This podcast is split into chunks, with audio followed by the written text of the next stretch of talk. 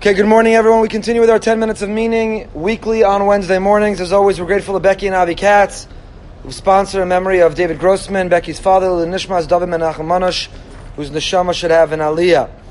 We have begun the fourth parak of Mesilas Yesharim, the fourth chapter. The Ramchal of Moshe Chaim Luzzatto has been developing the importance of the quality of the character trait of Zehirus, the notion of living a life of mindfulness, of vigilance, of being careful and cautious, to be present in everything that we do, to anticipate everything that could go wrong, that could knock us off course, to anticipate the things that could derail us from our goals, and to not only try to live with alacrity, enthusiasm, and passionate pursuit, but to have our eyes open to understand what might, what might knock us off course and to avoid it.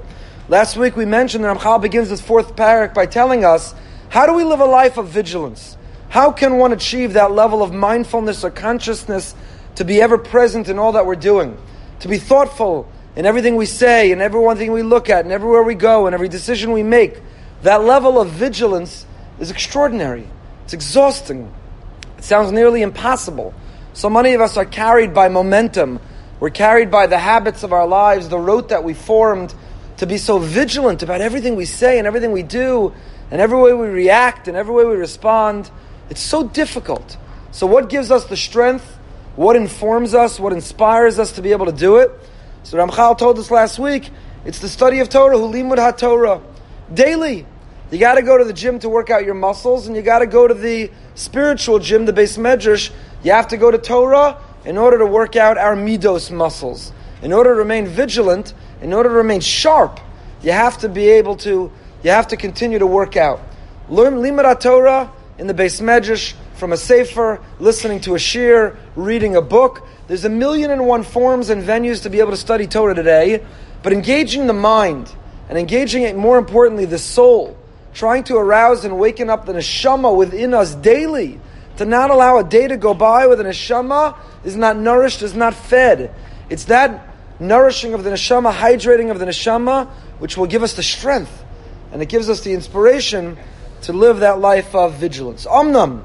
Al derech prada maybe lezo is bonus al chomer avoda shechayev ba'adam. But even more specifically says the Ramchal, what gives us the energy, the strength, the focus to live that life of vigilance is to understand the sense of gravity, the extreme ownership, the responsibility that we have. The world is waiting for us.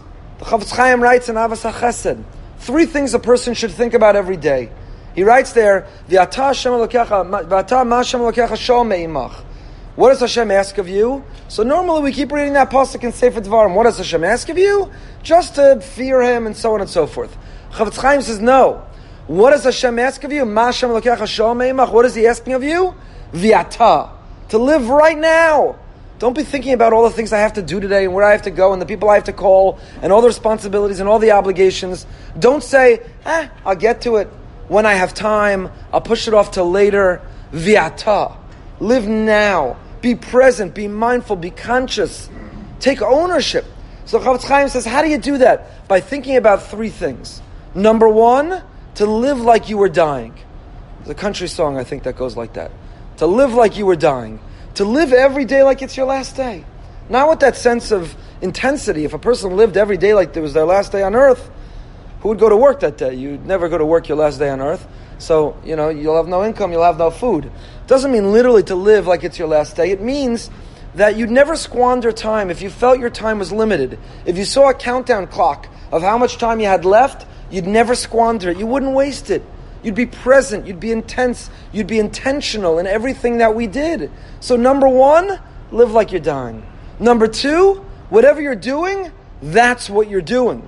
You're davening, you're davening. You're talking to someone, you're talking to someone. You're with your kid, you're with your kid. You're talking to your spouse, you're talking to whatever you're doing. You're doing that. You're not doing ten other things. You're not answering texts. You're not checking the stock market. You're not looking at your calendar. You're not checking your to-do list for the day. Whatever you're doing, you're doing. And number three says the Chofetz Chaim, you want to fulfill viata, to live in the here and now. You want to be vigilant and present in everything you're doing. Number three says the Chofetz Chaim there is to live like everything matters and depends and waits on you. Not, eh, someone else will do it. Eh, if it doesn't get done, what's the worst that can happen? Eh, someone else will pick up the ball and run with it. To take extreme ownership. If I don't do it, it won't happen. And the whole world is relying and depending on me. If I don't step up, nobody else will. And when a person has those three thoughts and lives with that sense of intention and presence in all that we do, we live to our fullest. And that's what the Ramchal, that's what the Mesilas Yesharim continues. His bonus This attitude of vigilance applies over three different types of personalities, he says. Number one, there are the individuals who are truly wise, what he calls the Shleme Hadas, people who are whole or complete, who've achieved a certain level of shlemus. And number two, second level he describes, are those who act with lesser, lesser aptitude, the, the, the average person. And number three, the general masses, the general masses, the amcha. And we have to ask ourselves, which one do we want to be? Do we want to be listed, counted among those who are shalem, those who are shleme hadas, who are complete, who are whole, who are shalem? Do we just want to be average? Do we settle with mediocrity? We want to be the amcha. You just want to be everybody. So what are these three levels? Number one, the shleme hadas, to those who are truly wise, who are shalem in their thinking, Tiyalehem ha'ara b'mesh izbar lehem, ki rak ha'shlemus hu ha'roi she'yachamid mehem, v'lo zulazeh. This is such a Jewish attitude. Basically, he says, number one, be an overachiever, not an underachiever. Be an overachiever. And you know, we live in a world where certainly Jewish parents promote overachieving. Dr. Pelcovitz likes to say, what bumper sticker is on your car? Harvard or bust, Yale or bust, Princeton or bust, University of Penn, Pennsylvania or bust? Is it you're prom- promoting that your child, if you don't get into an Ivy League, then you're nothing, you're a failure, you're inadequate, you're inferior? Is that the message? Or is the message, when it comes to midos, shlemus, that we strive for shlemus? We aspire to be whole, to be patient and kind and giving, to be focused and present, to be excellent in our davening, in our learning? Are we striving? Are we aspiring? Do we have ambition for shlemus, or do we have ambition for Ivy Leagues? I know they're not mutually exclusive, but what's the message that permeates our home? What's more important? There's a Harvard study I quoted once in a drasha about they polled children what matters. They asked children what matters more to your parents, the grades you get or your character. And overwhelmingly, children said the grades they get. And the Harvard researchers concluded their study by suggesting that when kids come home from school to dinner table, you don't ask, How'd you do on your test today? What grade did you get? But you ask, Did you do something nice for someone else in school today? Again, it's not mutually exclusive. You could ask both questions. But which message does the child hear? What grade did you get? Or did you do something nice for someone else today? Because what our children think is important to us is what's going to become important to them. So do our children hear that we have an ambition and aspiration for shlemus? To get to shul on time, to concentrate in our davening, to never tolerate talking? Do we have emuna in hard times, or do we get anxious and think that things are going to be disastrous and catastrophic with no faith or trust in Hashem? Do we show patience, or do we react harshly? Are we kind and giving, or are we selfish, and do we hold on to everything that we have? Do our children see us aspire for shlemus? They see us want to have the nicest car and the nicest house and the latest clothing. Do they see us also want to have the greatest midos? Do they see us want to be known as the one with emuna, the masmid, the one who gives tzedakah, the one who does chesed? What do they see? More important than what they see, what do we see in ourselves? So the Shleme Hadas says, the Ramchal, those who strive for Shlemus, the Shleme Hadas, the overachievers, they want to kill it in business. They want to kill it in the gym. They want to kill it and have the look the best on the beach. Those who aspire, the overachievers, for the best in everything. But among the list of the best in everything is Midos included. I want to be the most patient and the most kind and the slowest to anger and so on and so forth to aspire? Is that on our list of aspiration? Is that on our list of overachieving? Does our bumper sticker say most patient or bust? Is that what we are?